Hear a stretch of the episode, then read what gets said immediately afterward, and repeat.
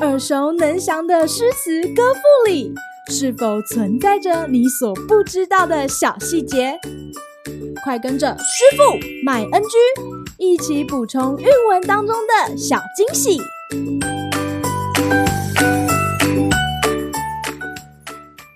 大家好，欢迎来到今天的师傅麦恩居。今天要和大家介绍杜甫的《望岳》：岱宗夫如何？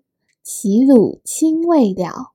造化钟神秀，阴阳割昏晓。荡胸生层云，决眦入归鸟。会当凌绝顶，一览众山小。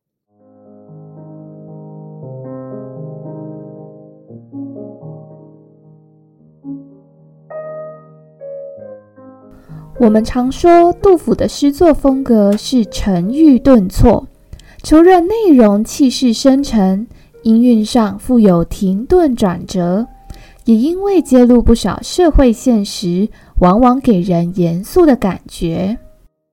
然而，杜甫年少时也有肆意张扬的一面，像是《望岳》就可以感受到杜甫见到泰山的兴奋与激动。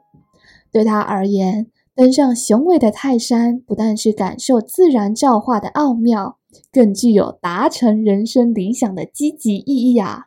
在这首诗中，杜甫化身为一位迷弟，第一句就问道：“泰山到底是怎样呢？”接着便开始滔滔不绝的描述与赞赏。先是讲泰山的面积之大，横跨齐鲁两地。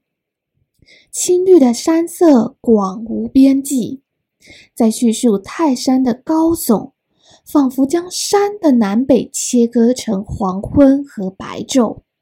至于山中的景物，更是绝了，层层云气环绕，让人内心激荡不已。极目远眺，还能看见飞鸟入归林，如此震撼的体验。激起杜甫满腔豪情，他告诉自己一定要登上泰山。这不仅隐含面对人生困境的决心，也是一种自我期许。今日 NG 点：荡胸生层云，决眦入归鸟的“决”字，是指极力张开眼眶。也就是睁大眼睛看的意思。成语当中，“目字尽裂”或者是“目字欲裂”，都是形容人愤怒到眼眶都要裂开。虽然是夸饰用法，但可以生动地形容一个人的情绪哦。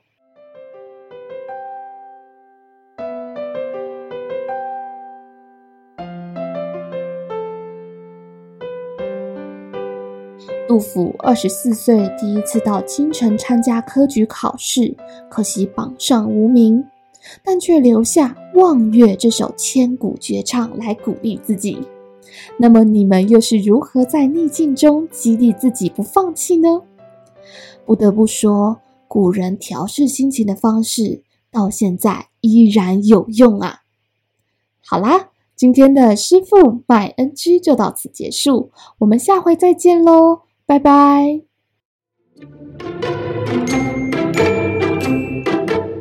感谢收听今天的师傅麦恩居。想要了解更多有关韵文的趣味知识，请记得按下订阅键，follow 我们，让你的诗词歌赋不 NG。